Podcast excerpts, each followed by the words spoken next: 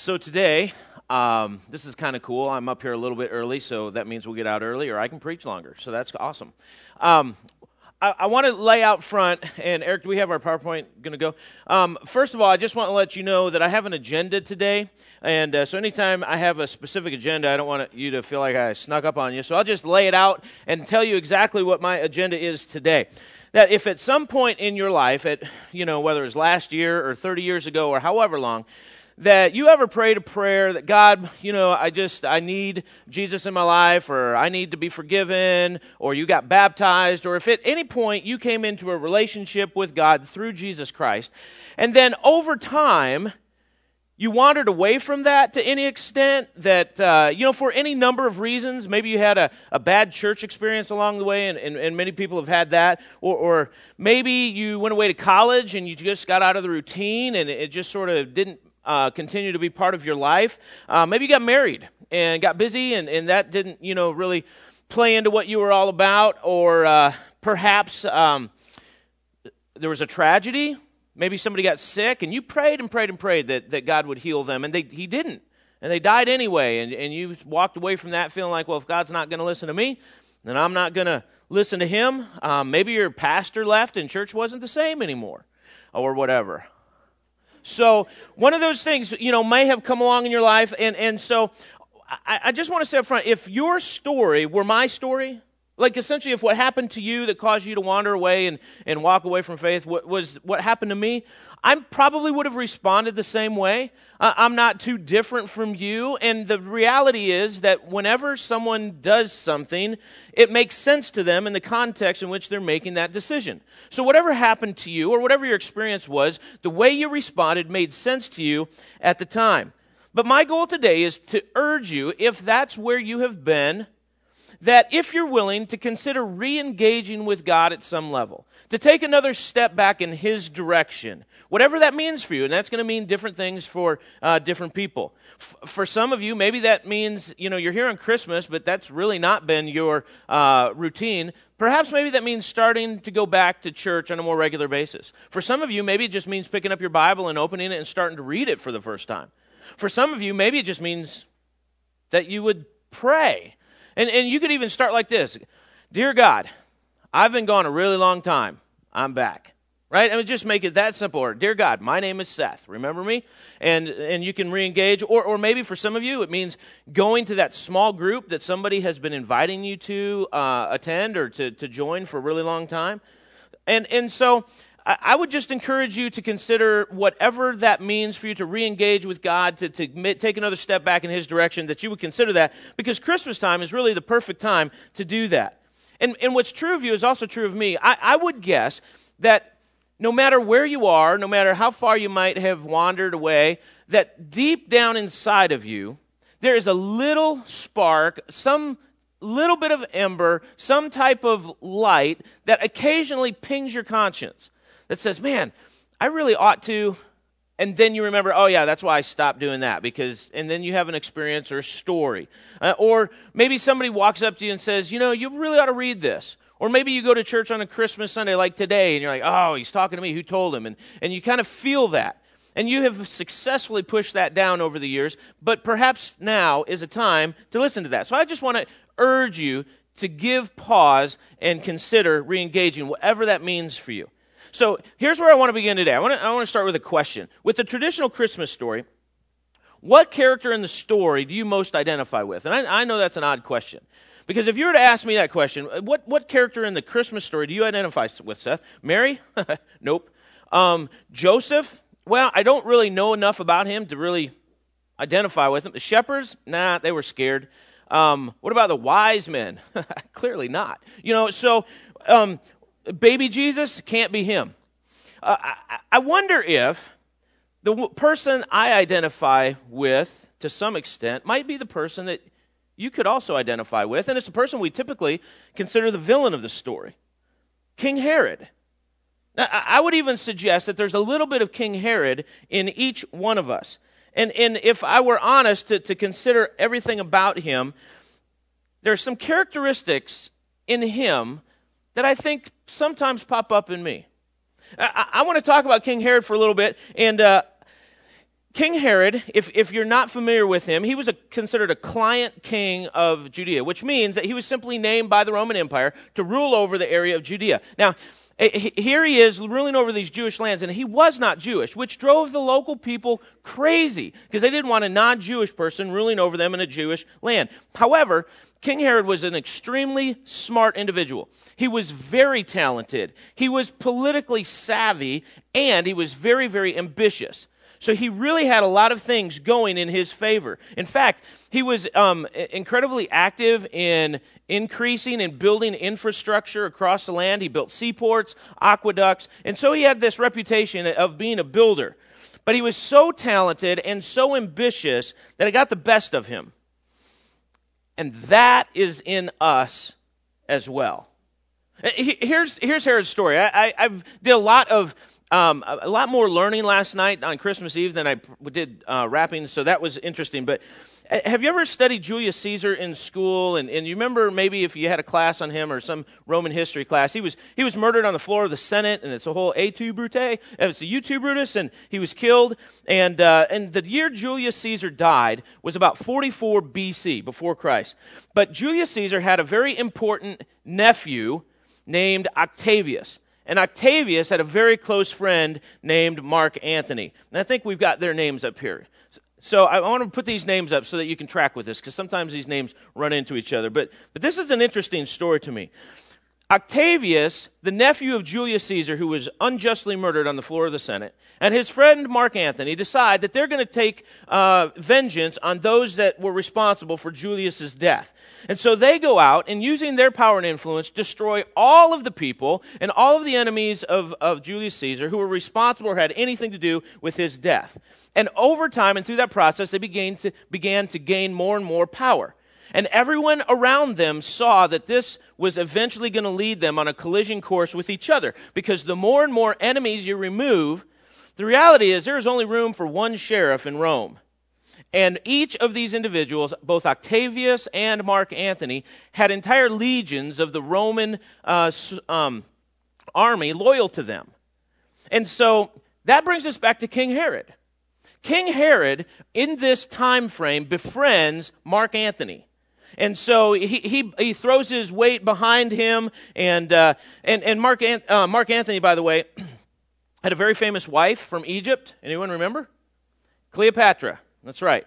And she was not very popular in Roman circles because Roman citizens looked at the possibility of uh, a marriage and a queen of Sheba being a queen of Rome, and they had great distaste for her.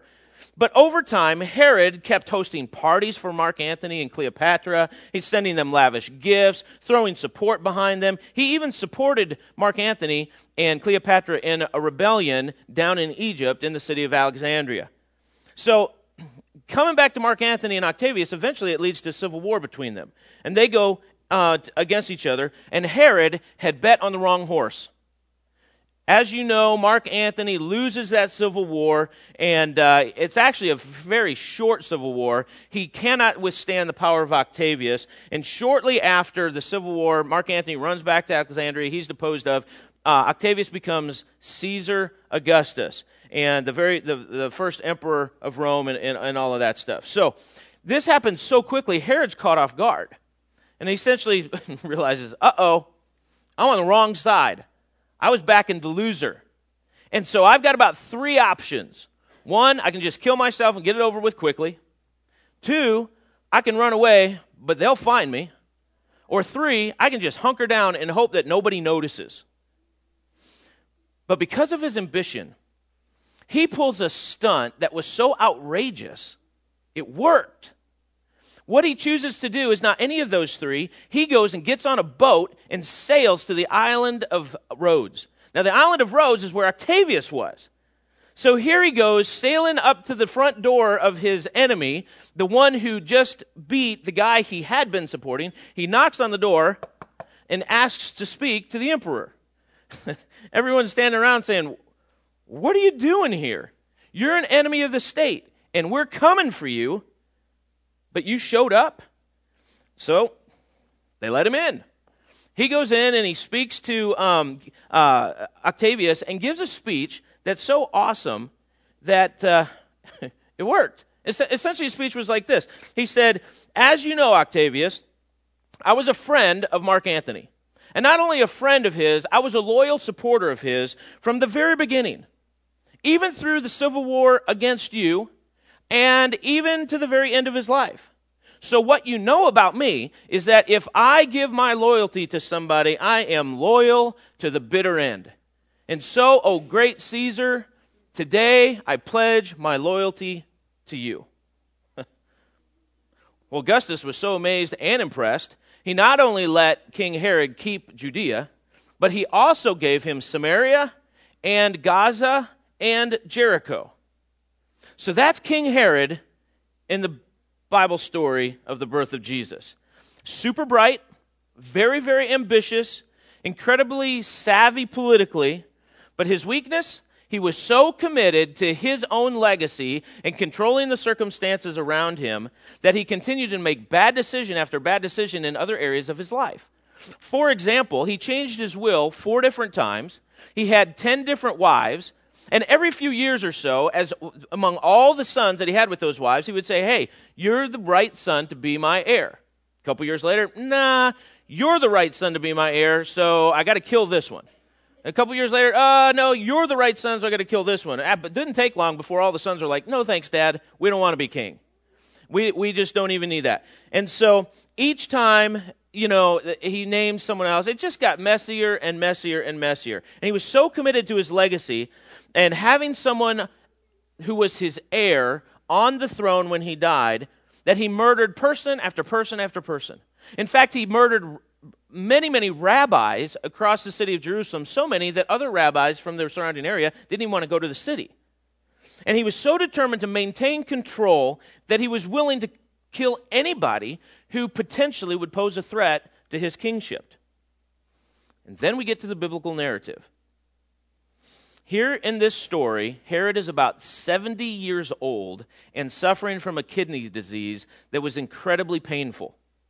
So here he is, very sick, at the end of his life, trying to consolidate power, secure a successor to sit on his throne so that the next generation would carry on his legacy and his name. And then he receives the most disturbing news possible that five miles away, there's a new king who is just learning to walk. And here's where we hit the biblical narrative Matthew chapter 2 verse 1. Pull out that right note here. After Jesus was born in Bethlehem in Judea during the time of King Herod, and now you know all about King Herod and his mania and his willingness to depose of people, Magi from the east, Magi are typically you used to call them wise men, came from the east to Jerusalem and asked. Now imagine where this question would have landed with King Herod now that you know his background. Where is the one who has been born King of the Jews? We saw his star when it rose and have come to worship him. Shh, don't say that to Herod. Verse 3 When King Herod heard this, he was disturbed. And notice this, and all Jerusalem with him. Because if you were under his rule and you knew he was not in a good mood, it meant bad things for you.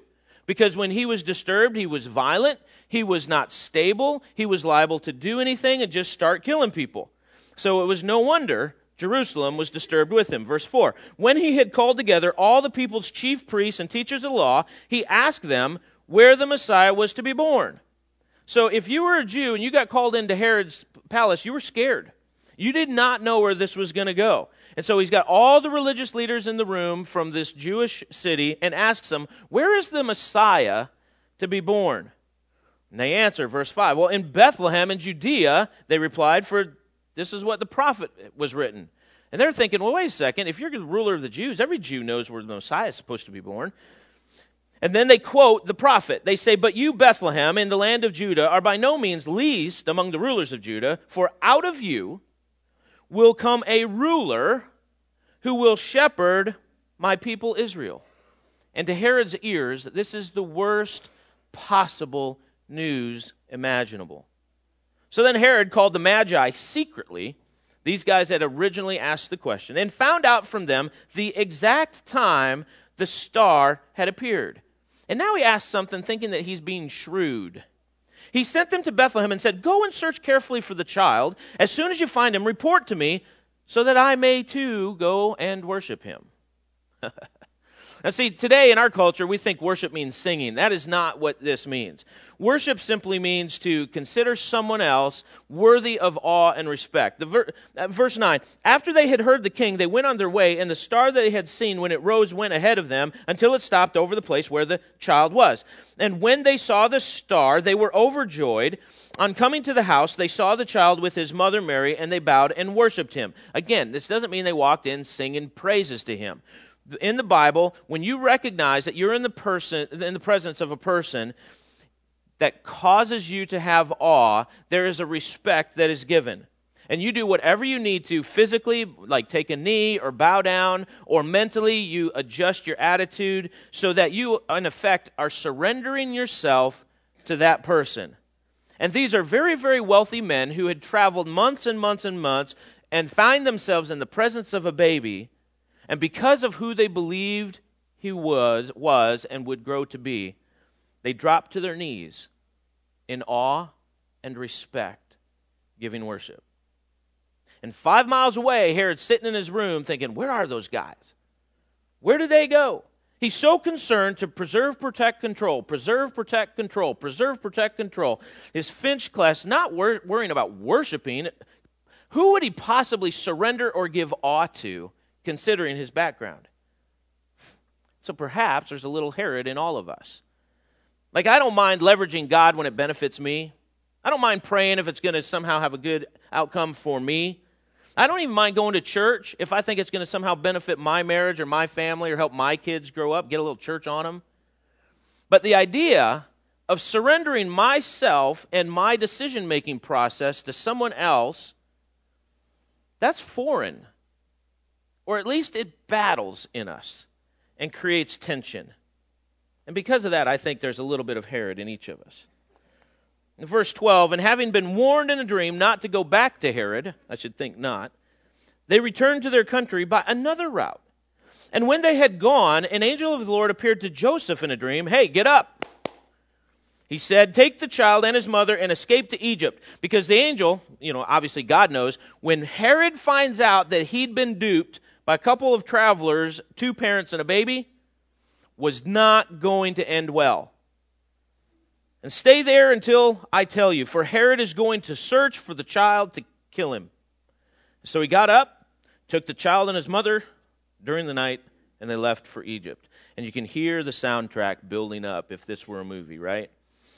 Verse 16 When Herod realized that he had been outwitted by the Magi, he was furious.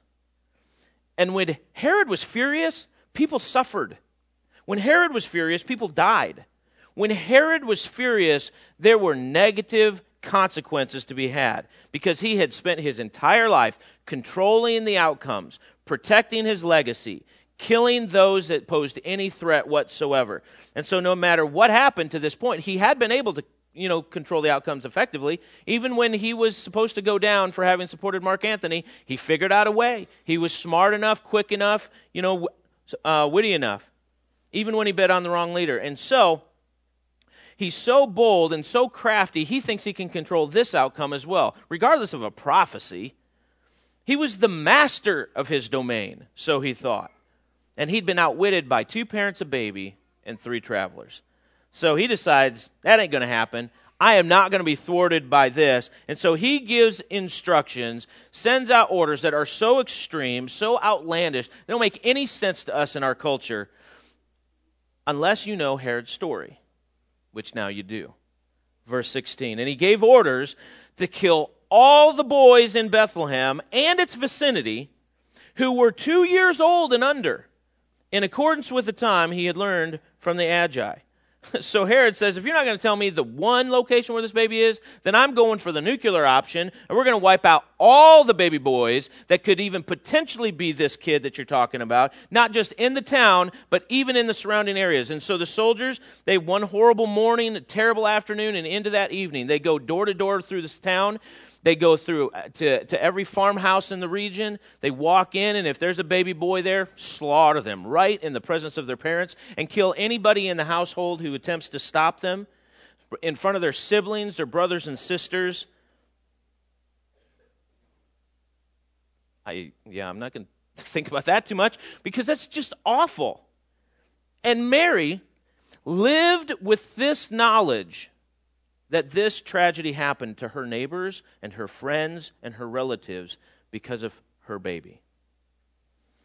But not long after that slaughter, maybe even within the same year, we don't know, Herod dies. And he dies a terribly painful death from his kidney disease. In fact, uh, other historical documents show that it was so painful that he tried to commit suicide. And committing suicide in, that, in the first century itself was a painful process.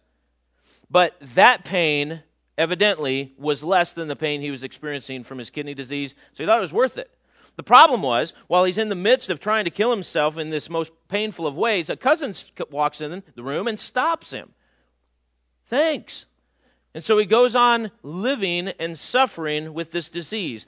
And just before his death, as, as the days became more and more uh, certain that he was going to die, he gives one final order that his soldiers round up all of the respected and loved men in Jerusalem and put them in prison. And on the day he dies, every one of them is to be executed so that he would be assured that people in the city would mourn on the day of his own death. Because he knew that if he died, there'd be a party. So I'm taking people out with me who are loved. Well, sure enough, he dies. and they let all the guys go. They're like, get out of here. You know, that dude was terrible. And he's gone. And the story continues. Verse 19. After Herod died, an angel of the Lord appeared in a dream to Joseph in Egypt. And he said, Hey, get up. Take the child and his mother and go to the land of Israel, for those who were trying to take the child's life are dead.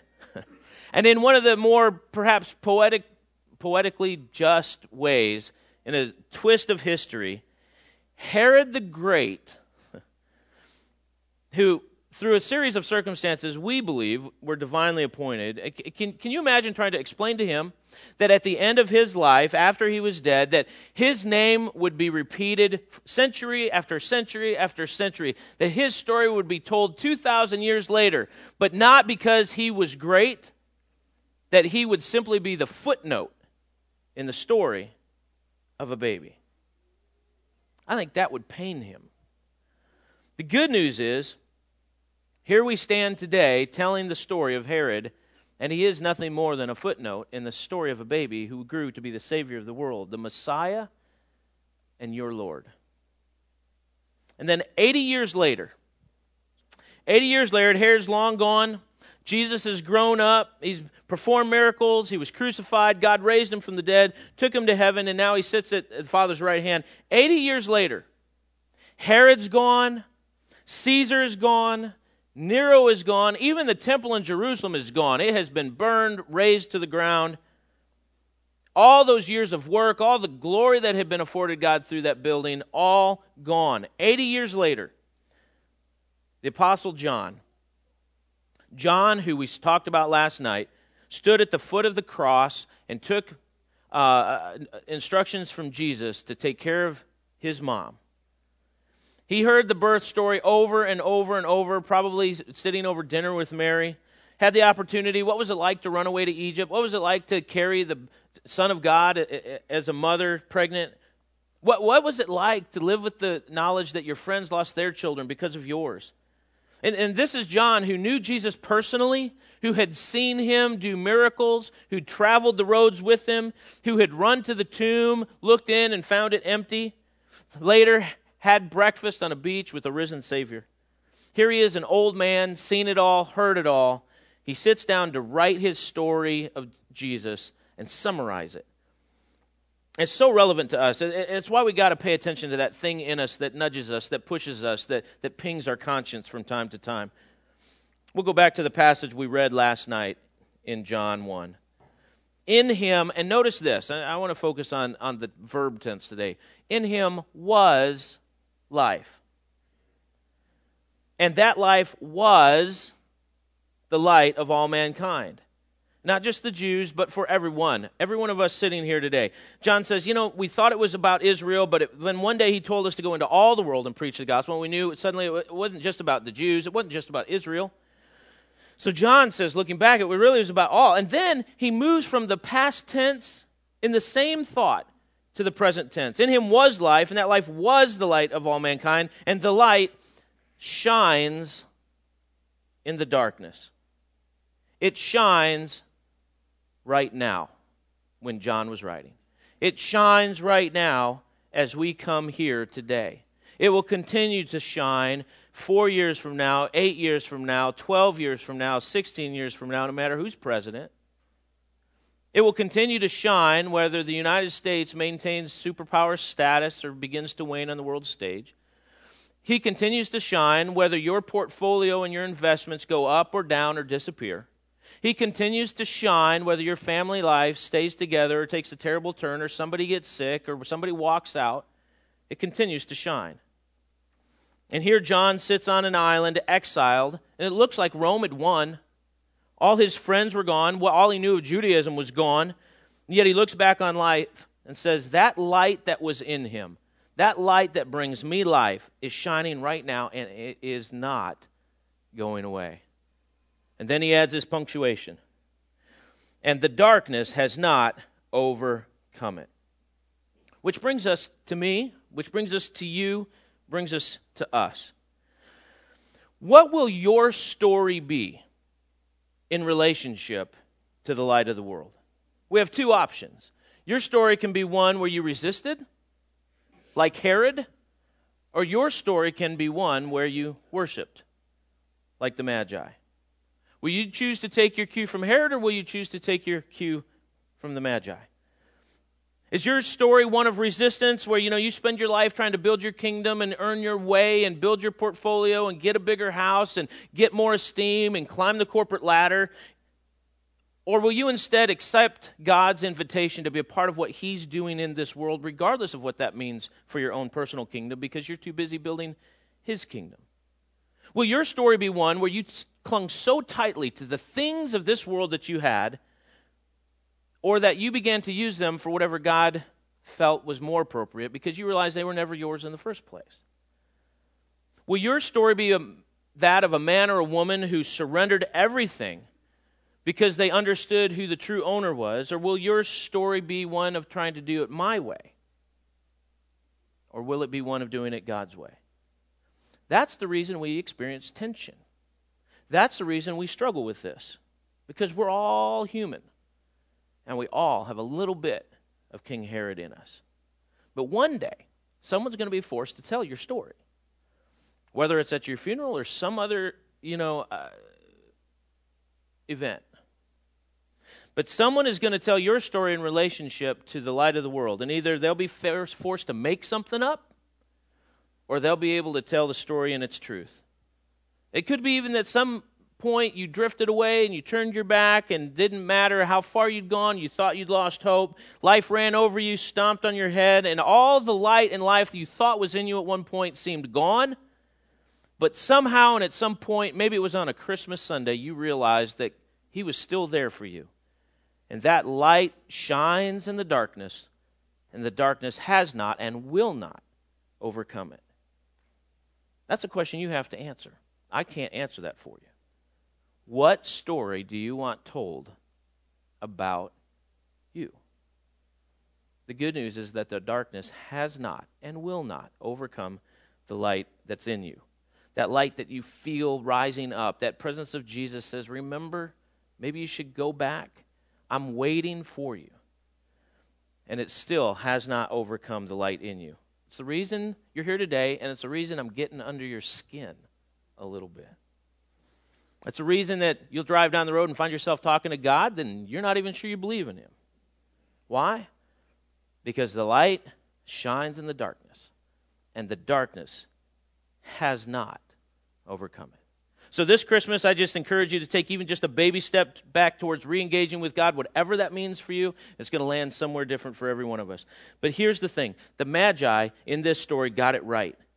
Because when you're in the presence of holiness, when you're in the presence of light, when you're in the presence of something awe inspiring, the only thing to do is worship, to give reverence, to surrender yourself. And so, in our closing song today, I just encourage you to think about some of these things in this story. And those that are going to play, you can come on up. We're going to wrap up our service today, and I am just excited about what God continues to do in my life. And I'm confident that He will continue to work in your life even if it doesn't seem like he's there right now, or even if it seems like he's been there all the time and never gone anywhere. The light shines in the darkness, and the darkness has not and will not overcome it. Let's pray. Father in heaven, we thank you so much for giving us the light of the world in your Son, and that the darkness has not put it out even through his death. Everyone here has a story right now and some of us maybe thought it flickered out, but it's been bugging us and not leaving us alone. And as we sing our final song, I, I just ask that you do that thing in us that only you can do, that you'd push us past our excuses, you'd push us past our objections, and that you'd help us worship and surrender and help us to say yes to the light of the world. We pray this all in Jesus' holy name. Amen.